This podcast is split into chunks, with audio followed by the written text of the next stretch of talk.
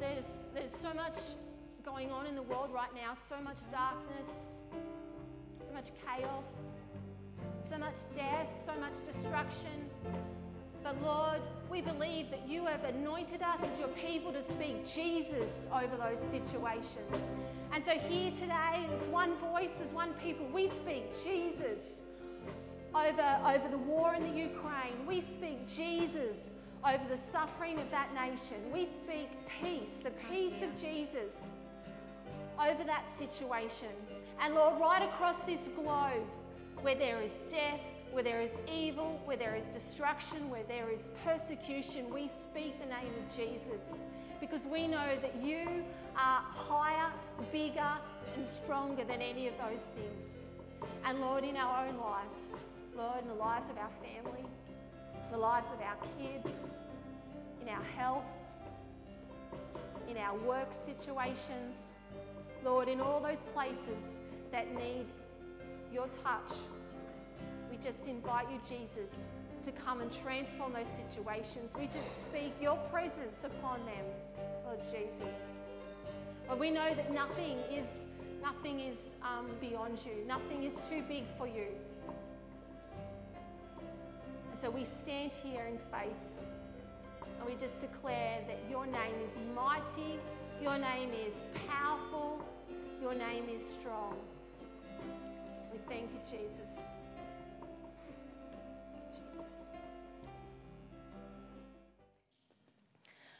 Last week we, we had a pretty cozy picture, didn't we, of what church life is supposed to look like in Acts 2 42 through to 47. And I do encourage you, if you didn't hear that sermon, go and have a listen because it really sets the tone and the culture for, for who we are as CRC Coolamon.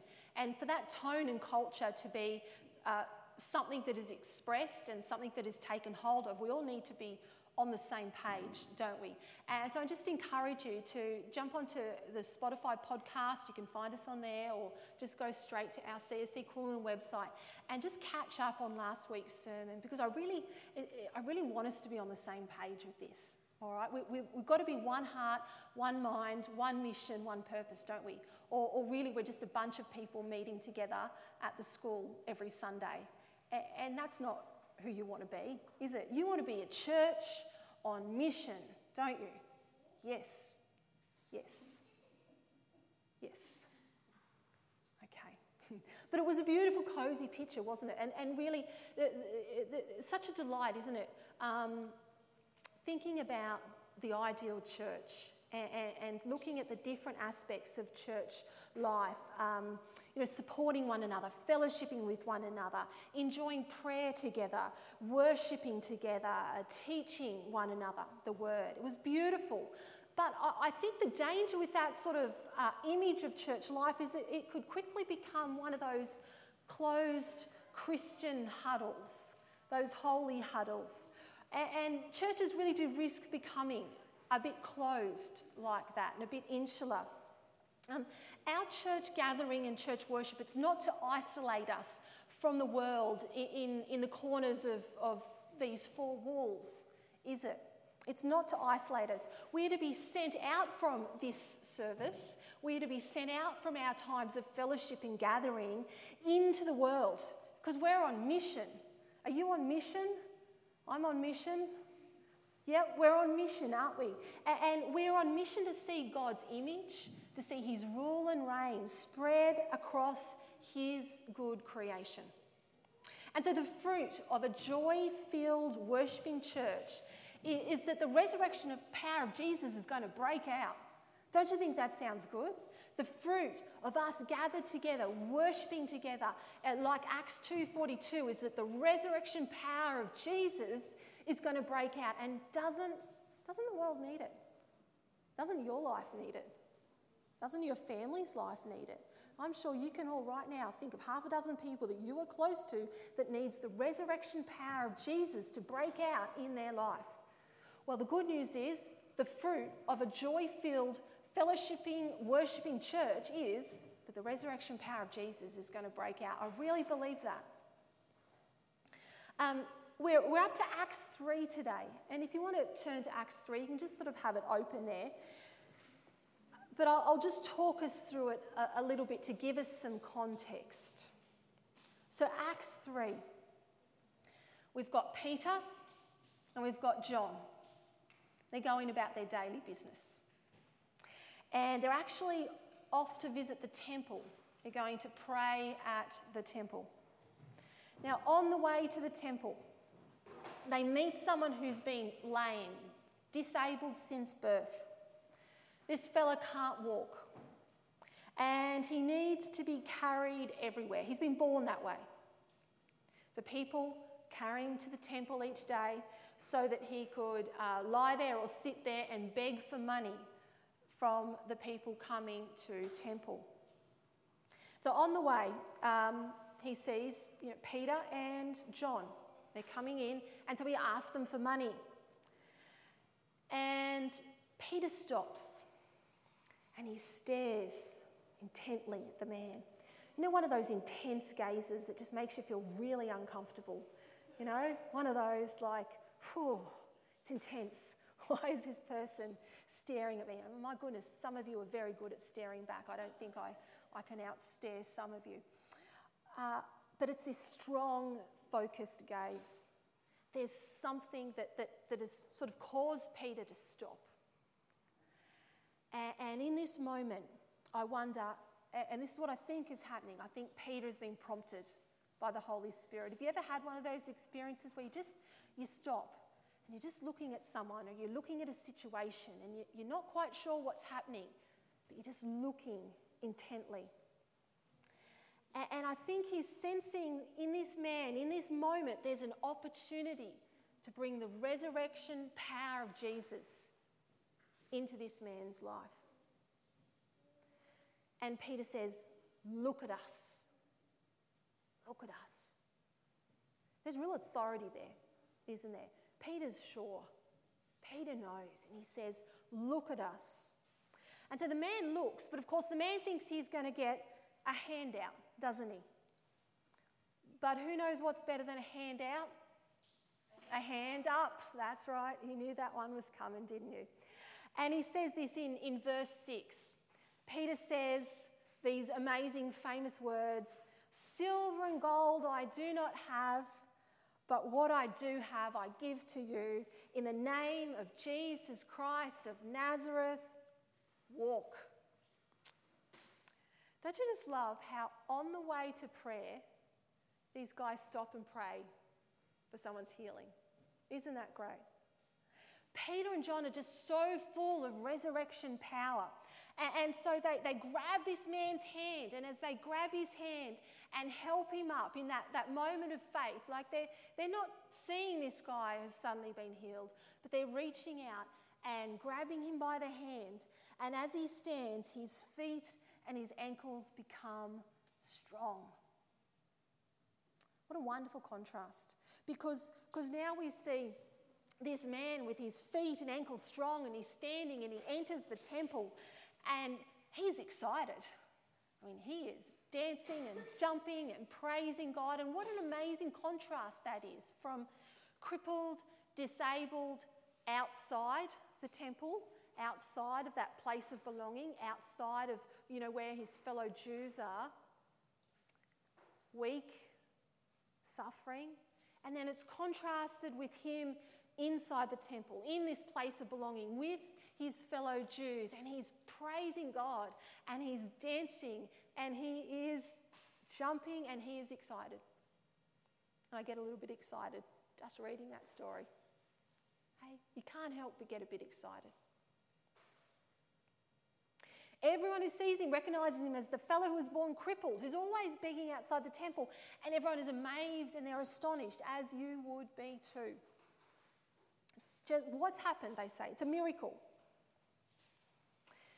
You know, we all regularly have the need for healing, don't we? And maybe it's not as pronounced as this man, but we all need healing. And often our medical system can help us. Often are the way God's designed our bodies. We just naturally get better with time, don't we?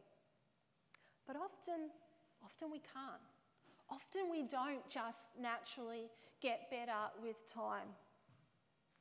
So we need to turn to Jesus, don't we? Do you know someone who is in urgent or dramatic need of healing? You know, where if God doesn't step in, the healing won't happen.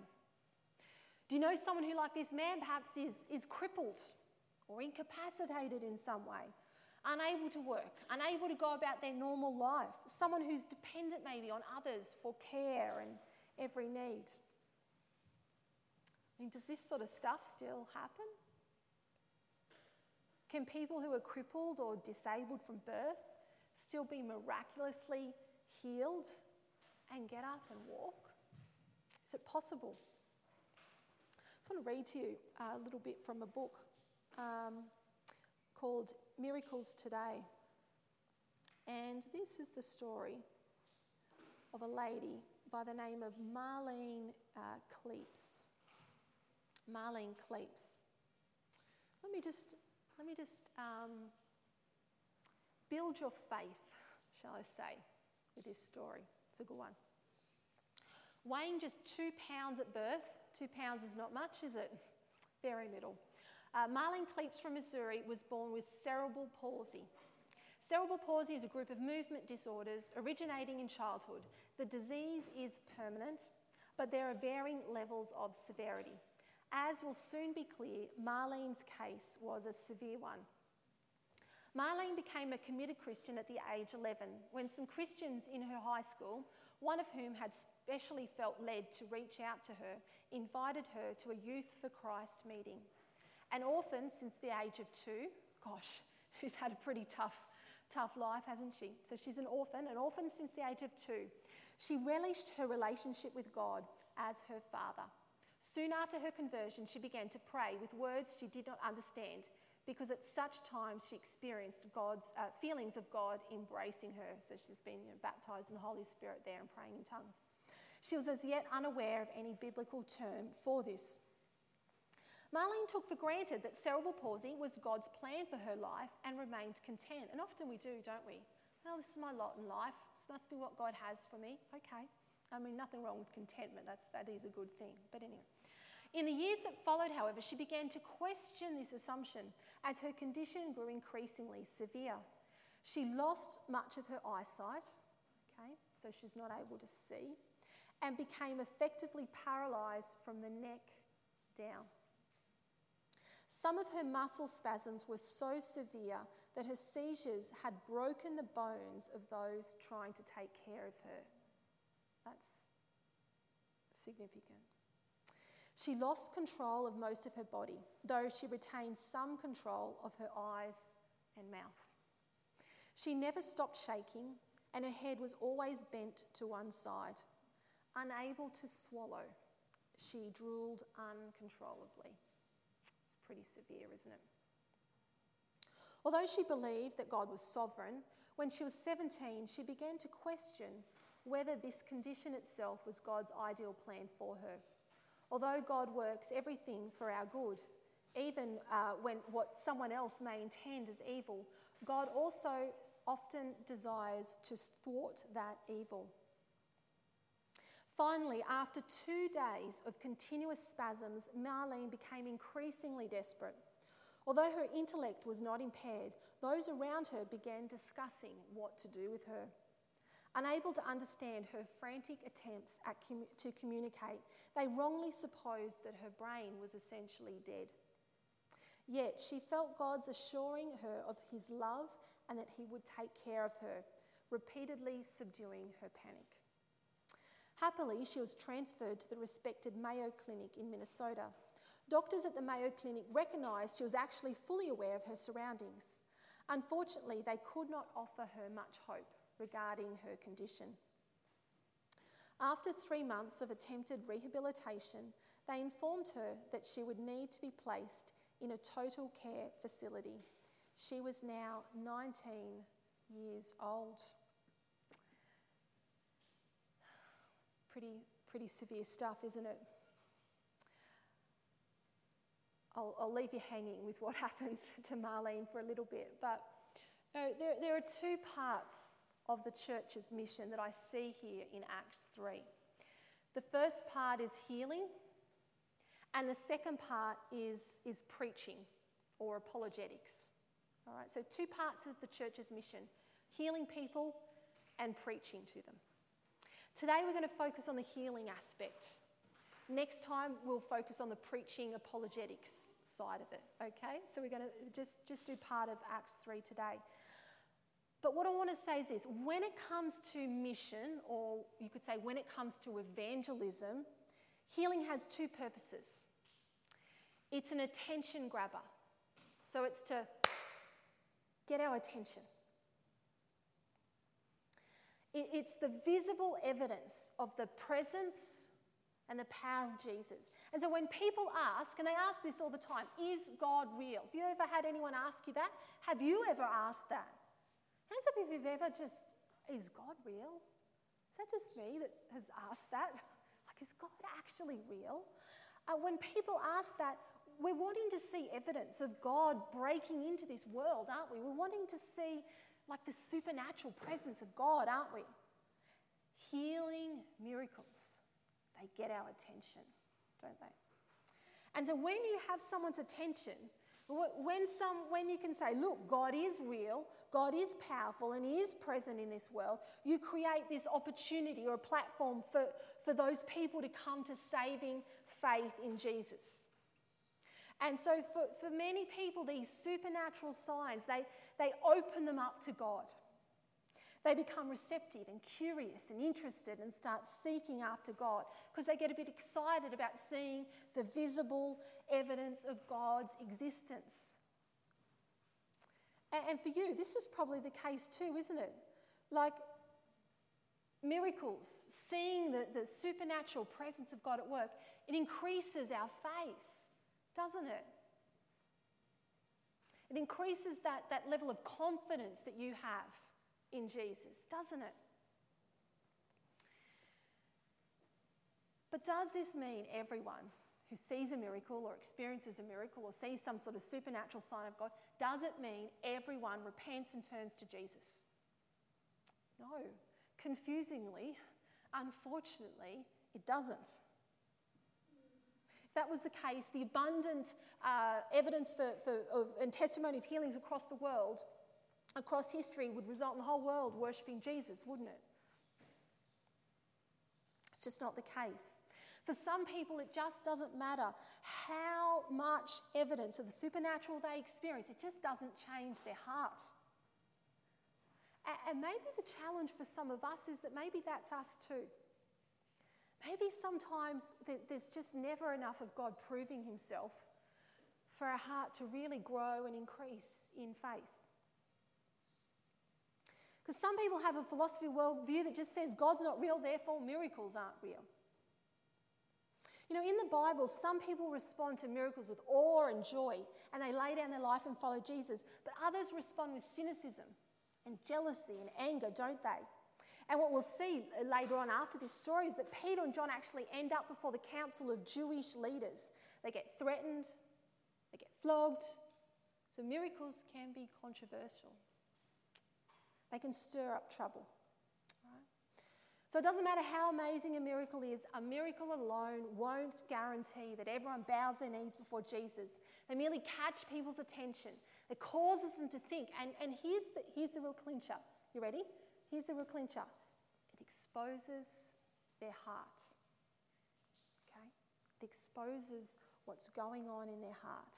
A hard, rebellious heart is still going to be hard and rebellious despite miracles. And you could think of uh, Pharaoh in the book of Exodus as an example there. Uh, the, the guy who wrote this, this book I was reading, reading to you from, he says, The success in healings is not that it convinces everyone, success is that it gets their attention and exposes their heart. But, so healing's not a magic bullet, but it is helpful when it comes to the mission of the church because it's going to get your attention and it's going to tune people into the very real presence, power, and authority of God, and it creates a platform for us to talk about the gospel. And as I said, next time we'll look at the preaching that arises from miracles about healing. So, healing is an attention grabber, but it's also the second thing, it's a mercy giver. Healing miracles relieve suffering. And, and isn't that mostly what we love to see when we pray for healing? Okay? We want to see suffering relieved. You know, we, we've got to get this straight. God doesn't enjoy human suffering.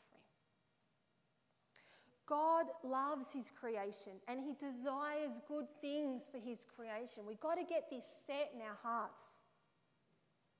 And, when we think of the story of Marlene Kleeps, I, I mean, she'd spent a lot of her time thinking that, that God is sovereign, so therefore her crippling cerebral palsy must be God's plan for her life. Um, let me read to you a bit more from Marlene's story. So, we, where we just left off, she was thinking that it, maybe this was God's sovereign purpose in her life, but she started to question this as she got sicker and more severe with her symptoms. At this point, Marlene finally became angry with God. Have you ever been angry with God about your situation, what's happening in other people's lives? Marlene finally became angry with God, yet she felt not his anger in return, but her heavenly Father's comfort. He showed her a vision of her being healed, of a church and an impending date, March 29. It took her a few days of attempts to communicate this vision to her hospital roommate. Um, I, I, should say she's, she's actually now being placed in a nursing home. So she's, she's so severe, she's now living in a nursing home. Um, it, it, took her a few days to attempt to communicate this vision to her hospital roommate, and the roommate, a Christian, believed her. Their faith was encouraged even more when Marlene received as a gift the very t shirt she had witnessed in her vision. Okay, so God's cooking up something here. Marlene told staff that she would be healed, but no one else expected it. Yeah, Marlene, they would say. While hope can provide strength, failed hope yields disappointment, and they had undoubtedly witnessed plenty of dashed hopes before.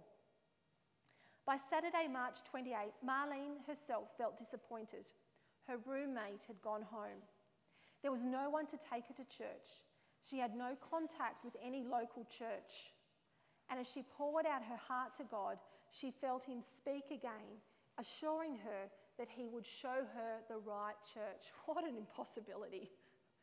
Uh, she can't speak, she can't see, she can't communicate, she's stuck on her own in a nursing home, has no contact with the local church, which, by the way, we should be having contact with our local nursing homes a bit more, shouldn't we? When a nurse came in to feed her on Sunday morning, March 29, she managed to mouth yellow pages. Because she was insistent, the nurse brought her a phone book and Marlene had her open it to the church directory. There, the Lord seemed to highlight for her the name of a local open Bible church, so she asked the nurse to dial the number for Marlene. The nurse left, disturbed, but finally returned shortly after noon, called the number, and put the receiver to Marlene's mouth. Scott Emerson, the pastor, answered. Marlene managed to ask whether his church believed in healing. Yes, he admitted. You're the one, she concluded. You can visit me. It wasn't clear whether the pastor would understand her, so the nurse took the phone again. Sir, I don't know who you are or where you are, but you'd better get down here. She gave him the room number and then promptly hung up. Then Marlene waited patiently for four hours. The pastor had the room number, but he didn't know which of the two hospitals had called or the patient's name. Hesitantly, Pastor Emerson arrived that afternoon. He was taken back by Marlene's condition. He and his church believed in miracles, but had never witnessed anything like this before.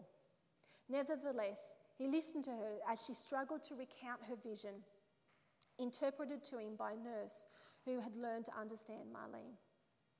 Emerson looked like the pastor she had seen, and he agreed that her description of the church matched what his church looked like. But at first, he didn't seem to take the hint to invite her for the evening service. Finally, however, a Christian nurse helped to get authorization, and Pastor Emerson brought Marlene to his church's evening service. The church is to offer more than just empathy. We, we need to offer people more than just empathy. You know, that sounds terrible. Oh, I'm so sorry you're sick. I'm thinking of you. I, we need to do more than just meet physical needs. We need to do more than just, you know, giving money, giving charity, caring for physical ailments and disability. Peter and John didn't have any money to offer that man, did they? Outside the temple. And ultimately, money wasn't going to solve that man's problems, was it? You know, one off handout of money is still going to leave him begging each day for more money to buy food. But healing him so that he can earn a living and be part of the community, that's what this man needs. This is the answer to his physical suffering. This is the ultimate answer for, for a whole body, soul, spirit transformation that comes later when Peter, Peter preaches the good news about Jesus. The miracle is an expression of God's love and mercy that God has for this man, that God has for his creation, that God has for you. God's desire is not for your suffering, God's desire is for your wholeness. The church, we are to offer this healing, this wholeness, this spiritual power. We are to offer solutions that go beyond temporary fixes, beyond sympathy, beyond goodwill. You know, governments, governments can give handouts of money, can't they? Unbelievers can offer sympathy and goodwill. But the church, we've been tasked with going a step further and offering power for healing. Do you believe that? Is that true? We, the church, are to be a people filled with the resurrection power of Jesus. No other group, no other organisation, no other government can do that. That's our job. That's your job. Is it wrong for us to respond to human needs of charity, or with money, or with empathy, or with kind words? Of course not course it's not. Do that. Please, do that. But that's, that's like a level one response. Like, we've got to level up, church. That's the minimum. We, we, we, we can start there, but don't stay there. We need to start using the power of Jesus so that we can offer so much more than what others can offer. Let me read to you some more from Marlene. Pastor Emerson brought Marlene to his church's evening service. It was Sunday, March 29, and there were about seven members there. no excuses, church, that we don't have enough people, right? Seven. Interesting number. Hmm. He explained what the Bible said about healing and then invited his church members to gather round. I've never prayed for someone like this before. he confessed, not very encouragingly, but then he led the group in prayer. After they prayed, Scott asked Marlene if, by faith, she wanted to try and walk. So obviously, there, there, there wasn't too many visible things happening here in this scenario. The pastor's feeling a little bit hesitant about the whole situation. They've never seen a miracle happen before, but all right, out of obedience, he prays and says, Well, do you want to get up, Marlene? She did not know what by faith meant. Don't you just love that? But she knew that she wanted whatever God had. Well, that's faith, isn't it? So she grunted affirmatively. They released the restraints on her wheelchair raised her up. Suddenly, she testifies, my feet hit the floor flat, and for the first time, I could feel the floor under my shoes. I took a few steps with others holding on to me. Then they let go of me. Her feet still pointed inward, but they began to straighten with every step. Each lap she took around the inside of the church, she grew stronger and stronger, learning greater motor control as everyone celebrated with her. Now she, she, her eyes felt warm, and she again heard her Heavenly Father, this time telling her to take off her glasses. And when she took them off, she found that her vision was completely healed, soon certified as better than 2020.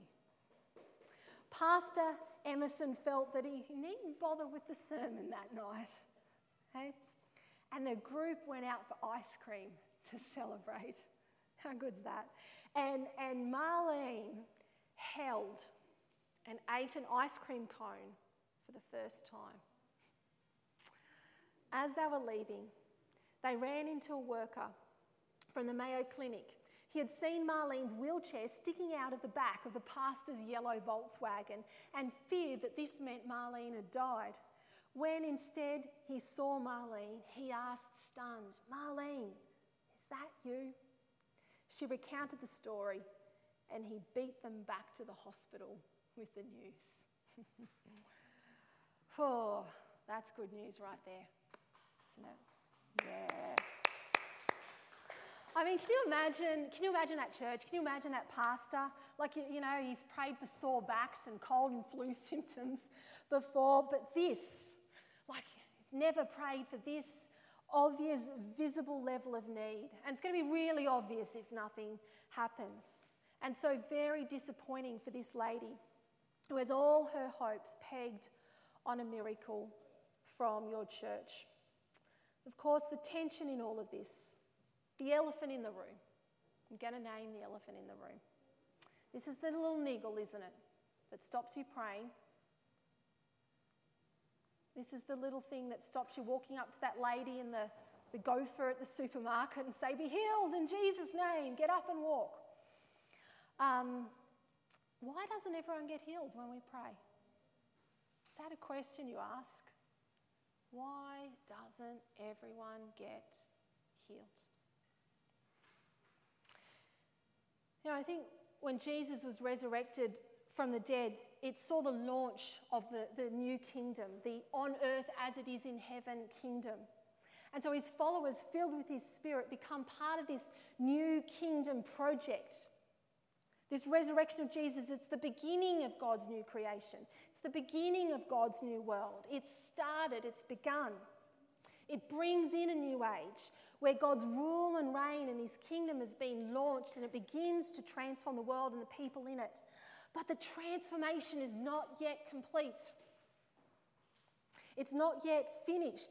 One day it will be finished when Jesus returns and God makes all things on heaven and on earth new, when he makes new heavens and earth. And so I think it's a bit like the, the, the, time we're living in now, it's a bit like living in the dawn. You know, at dawn, the, the sun has come up, the new day has started, okay? But it's still a bit dark, isn't it? And, and it's not yet midday. Like at some point in the day, it will be midday and there'll be the full light of the sun shining across the earth. But for now, it's dawn. Okay, and you can see the sun and, and you can see things, but there's still shadows around, isn't there? There's still shadows of darkness there. It's not fully daylight yet. And so we live in this, this sort of this dawn of God's new kingdom, this dawn of God's new creation. And we know that the midday sun will come. We know that one day the full light of God's glory and presence will, will, will shine on our earth and we'll be able to see all things new and clear in that light of His presence. But for now, there are shadows, there's darkness, there's the breaking in of that light. But we are still waiting. We are groaning with all of creation for the return of Jesus, aren't we? And so, with the breaking in of the new day, we see miracles, we see healing breaking in. But not always, not fully, not every time. God's desire is for His creation to live in the fullness of this light. That's his desire. He doesn't desire suffering for you, he doesn't desire sickness for you. That doesn't give him glory. Suffering does not glorify Jesus. He doesn't desire that for you. That I am sure about. But, but, here's the but. Of God's will in any present moment, I'm less sure of. And this is something Philip Yancey says. He says, I know the desires of God, but of God's will in any situation, that, that I'm less sure of. You know, because now we live at dawn. So we know what God desires. He desires healing. But for now, we're living at dawn. And so, what is our mission as the church, as followers of Jesus? What should we do? What should we do? We need to follow in the footsteps of Jesus. It's to pray in line with what the Spirit desires, it's to use the power of the Spirit we've been given, it's to speak Jesus into people's lives. Silver and gold we do not have, but what we do have is the fullness and the power of the Spirit. And so, in the name of Jesus, be healed, get up and walk. We are to speak and act in the name of Jesus.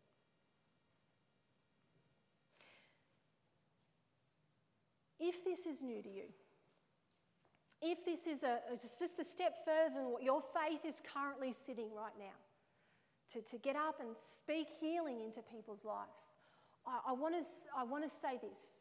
Will you start with speaking Jesus into your own life? into your own circumstances, into your family's circumstances.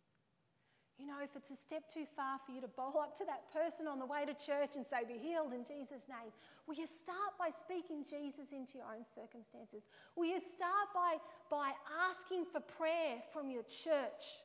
Like, this is a safe place here where we can ask for prayer, for healing, or really for anything else that we're in need of. So, would you start there?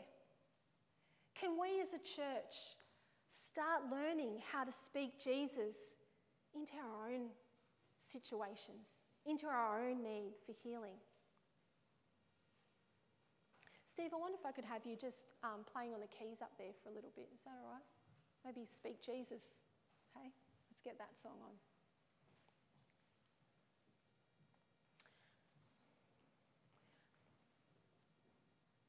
Who here who here has a situation that needs a miracle? Do you have a situation right now that you need the presence and the power of Jesus present in? Is that anyone? Is anyone? Yeah, there's a few people. Yep.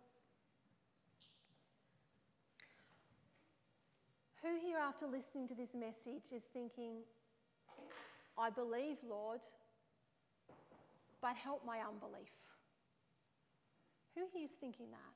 Oh, I do believe, Lord, but gosh, this is a bit new and a bit different and a bit challenging for me, but I want to grow in faith as it comes to healing, as it comes to your supernatural work in this world. Is that anyone here today? Yeah. I just want to invite you, and look, I, I don't want to twist the arm or guilt you into it. I, I get what it's like to sit there in the pew and your heart's beating and you're kind of a sense in God, but you're also freaked out about receiving prayer. I get it, I know. So, you know, I don't want to put the pressure on you there. I do just want to give you an opportunity. Again, this is a safe place. And again, I'm probably a bit like that pastor. I mean, if you come up here with a significant thing, I'm like, well, I probably haven't prayed for that before, but I, out of obedience, I, I, see this in Scripture. I see this as our calling. I see this as our um, the, the expression of the resurrected power of Jesus at work in us. So I just want to give you an opportunity. If you need prayer, if you need Jesus in a circumstance in your life, especially for healing, but other things too, come. Just come. Come. Come out and receive prayer. If you're someone who says, I, I believe, Lord, but I, I, help my unbelief, I want to grow in faith. I want to know what it is to experience the resurrected power of Jesus in my life. Come, just come. Come and, and, and we're going to pray together. It's not even so much that I'm going to pray for you, we're going to pray for together, church. So if you're in need of healing, speak Jesus over your life. We're going to speak Jesus into your situation.